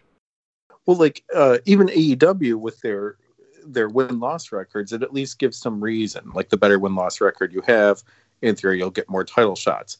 So maybe guy a versus guy b doesn't matter but for one of you, it's going to be another victory, and it's going to make you look better in the standings. Um, one of the things I always remember there's a shoot interview with Raven, just talking about booking and everything, and he makes a good point. There's three reasons for someone to fight, for two men to fight: a title slash money, a girl, or revenge. If it doesn't have to do with one of those, why are they fighting? Well, sometimes you you know you could spill coffee on someone. I thought you were talking about. I thought you were talking about you putting salt in my coffee. That's a great story. Why don't you tell that story, Kevin? What a great story. If you ever want to see Kevin uh, throw spit coffee on himself, just put a bunch of salt in his coffee. Yeah. Yeah. We're at Denny's. I get up to go to the bathroom. Unbeknownst to me, you're dumping like entire contents of the salt shaker into my coffee, stirring it up so I don't notice. Apparently, some random table of people we didn't know is watching you do it the whole time, and then all invested in seeing how this turns out. Yeah. I come back, take a giant sip of the coffee, and completely lose my mind over the taste of it. And I cannot function properly because the response would be to spit it back in the cup. But I can't think straight because this taste is so disgusting. That so I spit it into a napkin, which of course cannot hold all this. Now it just goes all over me. You're losing it. Thankfully, this is before cell phones because that video would be everywhere now. Man, I wish I had a cell phone back in the day. No, I don't, actually. Now that I think about it. I, I mean, how about some stories yes and some stories no? Yeah. Yeah, just imagine. You know what? Cell phone would have been good to see what Hercules was doing during this during this. There you league. go. There you go. right? So, um, yeah, why don't we move on? Uh, we got Mean Gene um, talking with uh, the British Bulldog, um, and then of course we get uh, Lord Alfred Hayes in the. Uh, he's coming coming on uh, TV. He's uh, in the ring, um, and that leads to our Barbarian versus Bulldog match. Uh, what did you guys think of the uh, interview with Mean Gene? Just kind of standard, in my opinion. Yep. And then going right into the uh, Bulldog versus Barbarian match. T- typical interview again, trying to put over the uh, the match that he's going to have with the Barbarian. Uh, Lord Alfred Hayes gets introduced uh, to the crowd as the guest ring announcer, uh, but Alfred Hayes' cadence in introducing both of the guys, it just it seems so off. Seems just very very delayed. Um, the couple of notes that I have for this particular match, um, towards the beginning of the match, uh, Bulldog's running the ropes or was thrown against the ropes by Barbarian. Barbarian ducks down. Bulldog does like this quick, huge, like snap, uh, sunset flip over the top of Barbarian. It's just a big guy his size, just how quick and how loud it was when he hit the canvas. It was just super, super impressive. Uh, Barbarian hits that mafia kick uh, to Bulldog when Bulldog's running the ropes again. And uh, to knock Bulldog out of the ring so that they can brawl outside of the ring. Uh, we eventually come back to Bulldog wrestling, and during a rest hold or a chin lock, we see a close up. Bulldog's nose is kind of busted open, and even Monsoon makes reference to that. I guess it's it's just again current modern times. Whenever we see blood, we're so accustomed to the referees going into their pockets, getting their gloves out, and getting putting gloves on, or or a trainer possibly checking them out. We, we don't see that at all during this match. This is like WWF 1991, so it's kind of like refreshing to not see that. Um, this is the only match on the entire card where uh, a dedicated finishing maneuver is attempted and actually is successful. Uh, Bulldog catches uh, Barbarian, gets him up for the big old power slam, and does the running power slam to the center of the ring. One, two, three. Danny Davis counts the shoulders down, and boom, Bulldog is over huge with the crowd because it's his home crowd. I, and I mean, clearly that's why he gets the the clean win for the face here in this match is because it's Bulldog. And considering the results of the rest of the card, it makes it stand out and look even more impressive. Uh, speaking of looking impressive, Barbarian is freaking massive. Like, what a huge person he is. And I, I didn't even realize, but I mean, like we are saying before, steroid trials coming. This guy's on my list right away. like, you're clearly on the gas. You are huge. Bulldog is so fast here and so good. I know Educator is putting over a lot of his work during our, our current In Your House series. I think he looks faster here. And I think in some ways he looks more impressive because it seems like he's doing all the work in the match. Whereas the ones we've seen, it's been like Bret's doing a lot of the work, or you know, it's been more his opponent than Bulldog himself. Eh, I, I was just amazed by, it. and he's still huge too. Like uh, uh, treats, you'd probably be able to answer this more than my ignorant sports self can. But between the size and the speed, this seems like something the NFL would want immediately. Yeah, I mean, he probably would have been a linebacker, um, defensive end, probably more of a linebacker because uh, I think a, like a D end is a little bigger, like taller.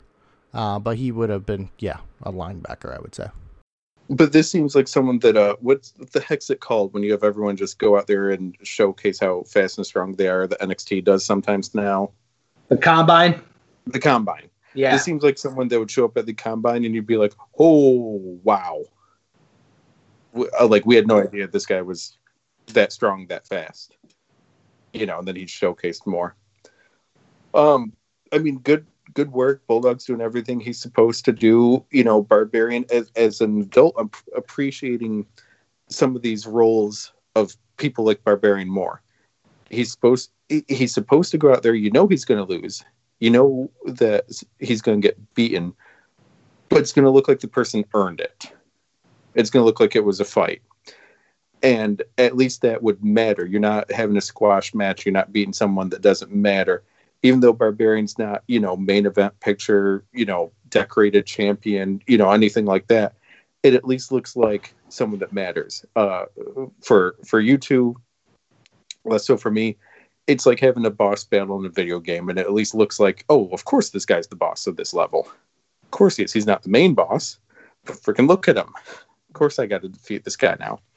Yeah, no, it's just one thing that I've noticed when going back and watching these, especially when going back and watching old WrestleManias, um, old SummerSlams, you know, whatever it is. Whenever I see the Barbarian, I'm I'm very impressed. Like you said, kind of like with those role players, you don't realize that growing up when you're a kid because you're, you know, you want your conquering hero, and that's really who you're looking for. But you know, that story can't be told without these guys.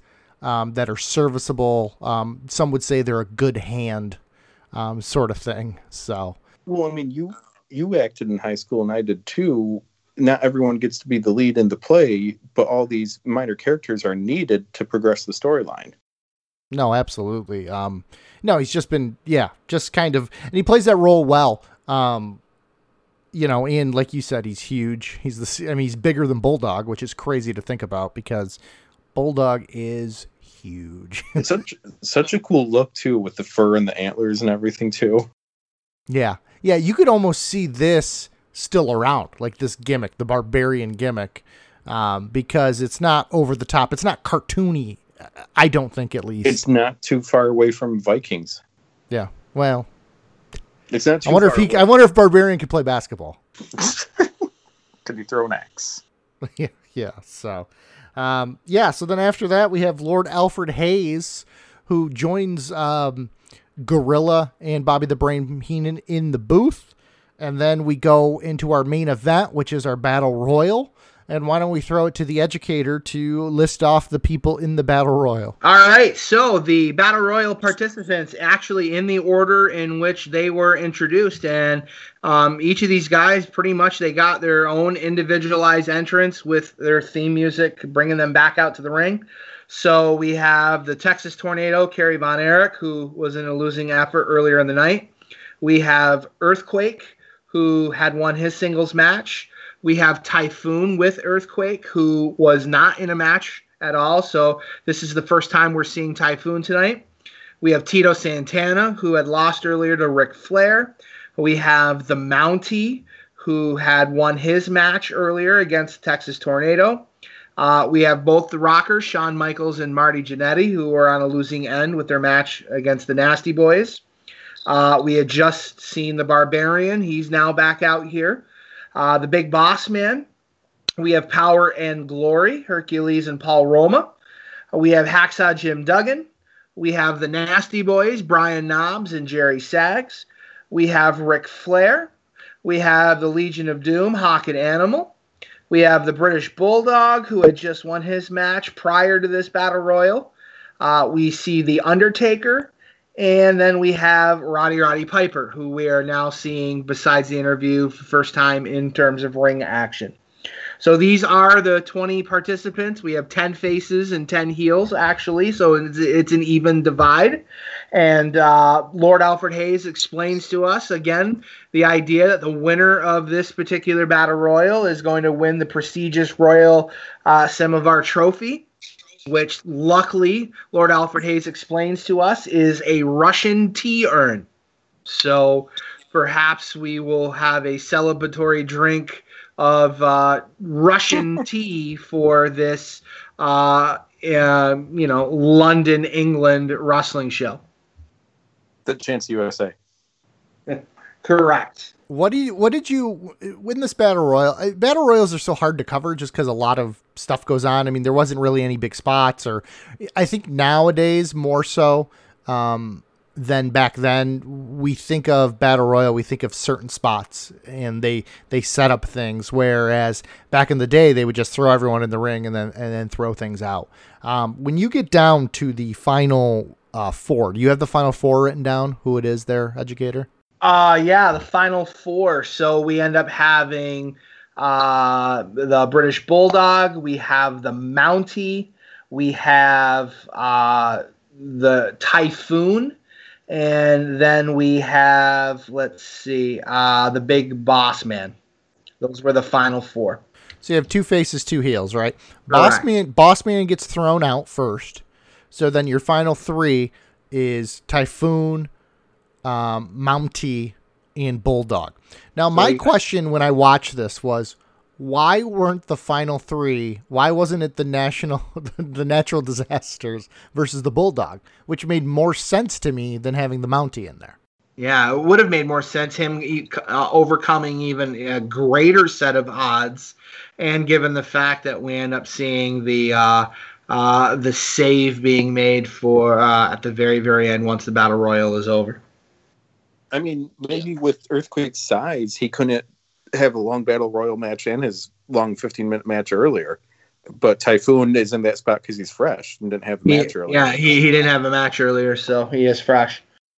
Um, anything stick out from the from the battle royal? Um, I know um, you were kind of covering it, the educator. Why don't you, um, if there is anything, any spots or, or anything really stick out? I know we talked about how loose the ropes were. Um, for the most part, there were pretty much only three major types of eliminations where you end up having either uh, a wrestler sidesteps a charging wrestler and ends up either pulling the ropes down or, or you know kind of tossing the guy over the top rope. Um, you have the wrestler doing a back body drop of his opponent over the top rope and onto the floor or you have someone that does like one of the monsters in the match, the bigger guys, the earthquakes, the typhoons. Uh, they pick up the guy like a body slam and actually kind of body slam or throw them over the top rope. Um, the only like weird, I guess, w- uh, elimination would have been the very first one in the match. I don't know if you guys picked up on it. Hercules, he he kind of like eliminated himself. He almost kind of like Macho Man Randy Savage style, like jumped over the top rope for whatever reason, ran down to get a chair to throw into the ring um, to get go after Hawk from the Legion of Doom. So I don't know if there was like any legit heat between those guys from their match earlier in the night, but if they were just battling, kind of like punching back and forth with each other, and then all of a sudden you just see Hercules just jump over the top rope to go get a chair and attempt to throw it in, and Danny Davis is like, "No, you're out. You're done. You're completely gone." So, um, just interesting order in terms of back and forth for the most part. It was pretty much uh, a face is eliminated, then a heel is eliminated, another face is eliminated, a heel is eliminated. Um, the Roddy Piper elimination, you had a couple of guys that ended up getting yanked out uh, from the ring after uh, their opponent ended up yanking them out after they'd already been eliminated. So Undertaker ended up getting eliminated by Roddy Piper. And then Undertaker jumps on the ring apron and yanks Piper down over the top rope. Piper's trying to get back into the ring, and the referees, you know, tell him, "Nope, you're out."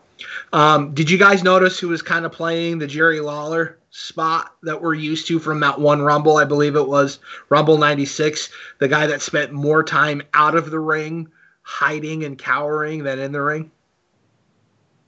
Mountie ended up Mountie. spending probably more time out of the ring in this battle royal trying to avoid conflict and then would get the, you know, scurry back in and get the cheap shot uh, there. So, um, entertaining match for what it was. Um, the finish with uh, the British Bulldog essentially eliminating Typhoon, does a back body drop um, onto Typhoon to get him out of the ring over the top rope on the floor. And then you got Typhoon that goes back in and uh, starts beating down on the Bulldog, who's exhausted from not only winning the Battle Royal, but also he had just had his own match, his singles match with Barbarian prior. Um, then we have Earthquake that does a run in as well. And so there's a double team of the natural disasters beating up on the Bulldog. Then you hear the crowd erupt because you're expecting a save, a run in. And, you know, maybe you'd be thinking like the Legion of Doom would be coming back to save the day. Um, but unsuspectingly, and this was his last appearance in the WWF, um, Andre the Giant ended up doing a kind of more of a walk-in kind of deal. Uh, came down ringside. Um, I, I was concerned for his safety at this point. Andre the Giant was certainly um, on his last legs in terms of his career. Um, notably, before that, he was a second hander assistant to the Bushwhackers against the natural disasters at SummerSlam. And there was a feud where Andre was supposedly coming back to wrestling and he was entertaining all of the different heel managers to who was going to be his new manager uh, for him. And this was um, when it was revealed that Jimmy Hart was the last Vine to get his services, and he ended up saying no to Jimmy Hart. Earthquake attacked um, Andre the Giant, and after that attack, that was the last time I had ever seen Andre the Giant not with some kind of crutches or assisted devices. Um, at that SummerSlam, Andre was going to the ring with two uh, uh, kind of like crutches to help him move around during this walk-in a little bit faster, but I mean, certainly he had limited mobility. Even Monsoon had made comment too that he is just coming off of having knee surgery, um, but he had one uh, one crutch to assist him, and he ended up doing a couple of chops and then smacking both Earthquake and Typhoon with that crutch, and then kind of like a high five handshake to Bulldog, who celebrated in the ring, uh, raising the prestigious uh, Samovar trophy over his head only to have a part of it fall off and break into the ring. So it was a little awkward fin- finale and finish, but uh, congratulations to the Bulldog for winning the winning the, the match. It's a jeez. To go back to the combatants coming out for the match, they have very unique camera angles for all the entrances, and it makes everyone look huge. Like even uh, a quote average size wrestler looks huge, and then the bigger guys look even bigger. It's it's just really well done to make everyone you know look like superstars. Uh, gentlemen, out of the twenty men in this match, and granted it is near thirty years old, how many are dead? Oh Lord. Okay, let's go through it. let's play a fun little game called Dead or Alive. Uh, and these go- guys were uh, these guys were not old during this, which means they wouldn't have been that old today. Are you counting? Are you counting Andre? No, I'm No. counting the Okay, 20, 20. official. So Hercules, dead or alive? Dead. Kerry Von Erich, Dead. Brian Knobbs, Alive. Alive. Jannetty, Alive. Probably in Career jail statue. somewhere, but alive. Barbarian, Alive. Tito Santana, Alive. Hawk, Dead. uh, Sags, Alive. Michaels, Alive. Duggan, Alive. Earthquake. Unfortunately, passed away. Uh, of course, Flair's alive. Roma, Alive. uh, Animal is alive. Is alive. Taker's alive. Piper, Passed away. Big Boss Man, Passed away. and then you got Mountie, Typhoon, Alive. and Bulldog. Dead. There's seven. So, Seven out of 20, one third. Crazy. That's just yeah. Um, That doesn't include the announcers. The announcers and Andre. And it's say what you will about WWF, WWE, Vince McMahon, Dark Side of the Ring, all that stuff. But I really feel there's certain things in place now that we won't see a massive amount of deaths of people in their 40s. Again, I'm hoping. It, it seems like it, it's been better, I'll say. Um, going back to the four people left in the ring, and I'd forgotten this, but it's in my notes. I think Earthquake takes a bad bump in this match, and that's why he's not in the last four because he he wanted out. He had to go get checked out, but he was feeling okay enough for the run in at the end. Earthquake and Hacksaw are in a corner. Earthquake dives at Hacksaw. He Hacksaw moves, and Earthquake goes over and hits the ring post pretty hard, and then he kind of like falls back on himself and he really seems out of it. It seems like he does not know where he is. There's a something else happens after um someone comes into the ring or is eliminated or whatever and Hacksaw is obviously protecting Earthquake and keeping him off to the side while it happens.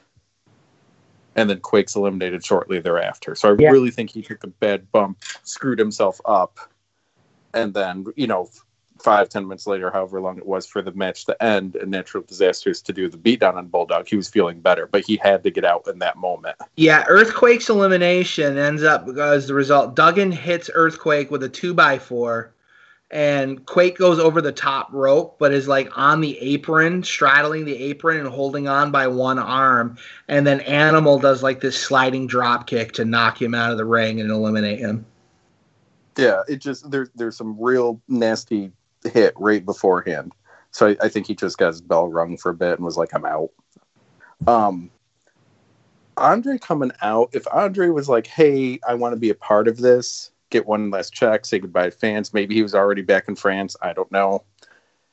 That's one thing. But if they called him up and said, Hey, we know you can't walk, but we, we would really like you to be a part of this th- show, it kind of hurts. Like there, he should not have been out there. And, have been es- walking. and especially with the entrance and the five steps that he you know he had to like hurry down in order to do his run in save. Yeah i mean it was just it, it was unnecessary i guess. I mean, honestly, there it may have I mean, been what better. finality to the natural disasters versus andre the giant feud was there going to be. I mean andre wasn't coming back. There was no way No, it may have been better if like he was sitting front row as a special guest right and got up during the beatdown. But he was uh, you take your sweet time to get him there, get him situated. He's got less time, less space. He's got to move.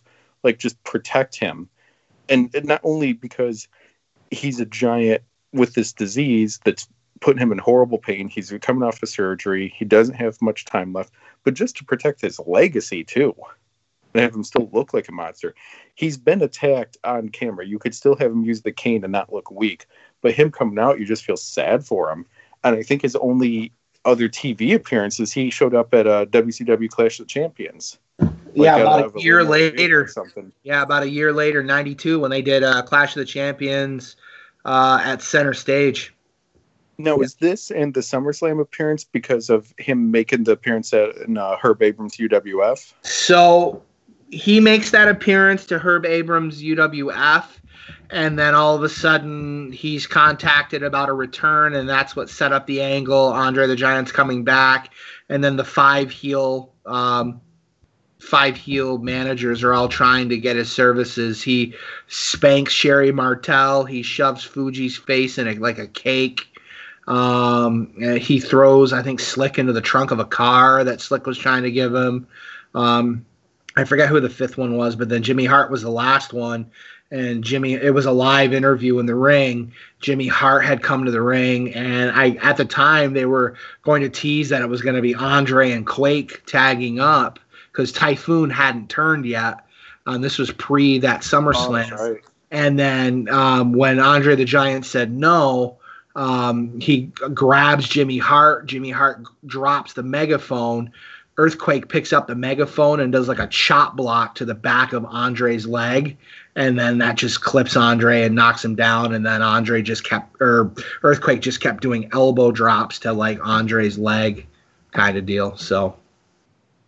No, and then after that, you never saw Andre the Giant again. I don't remember ever seeing him on TV or doing any appearance without any kind of crutch or assistive uh, device. He Andre walked to the ring to do the angle, and then he left. And I, I know I don't ever remember seeing him without crutches or a cane ever again. yeah, it, it just ends up looking sad. Yes. Um, the the Salazar or whatever trophy.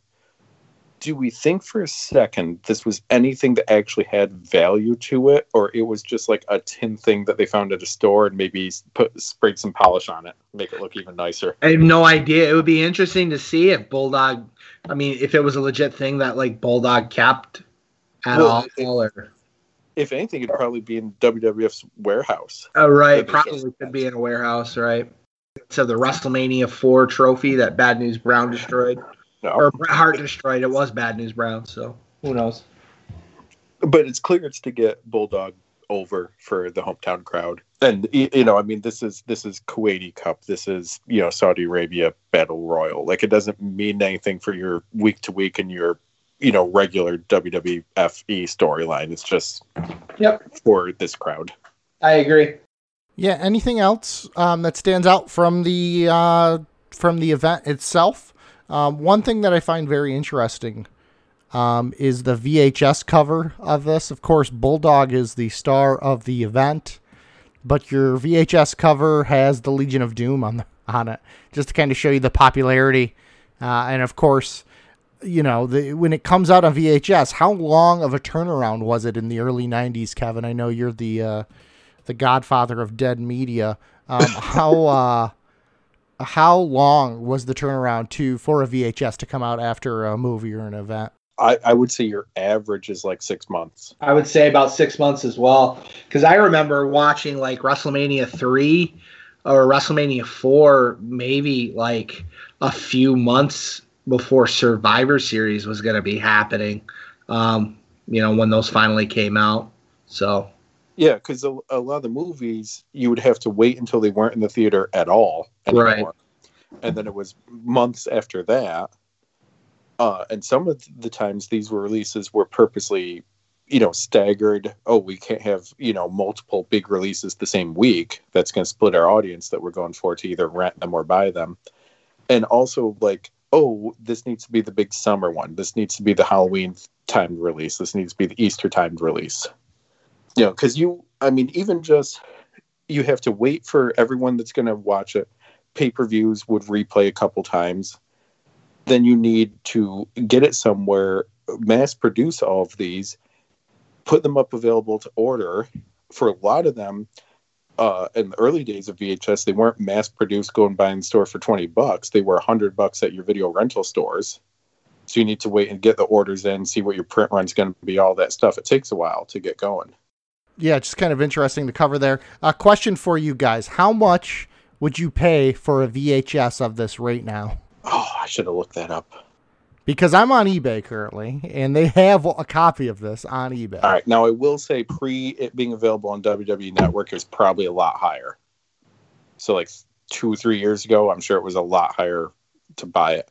Right now, I'm going to say 50. Okay. What do you Uh, think?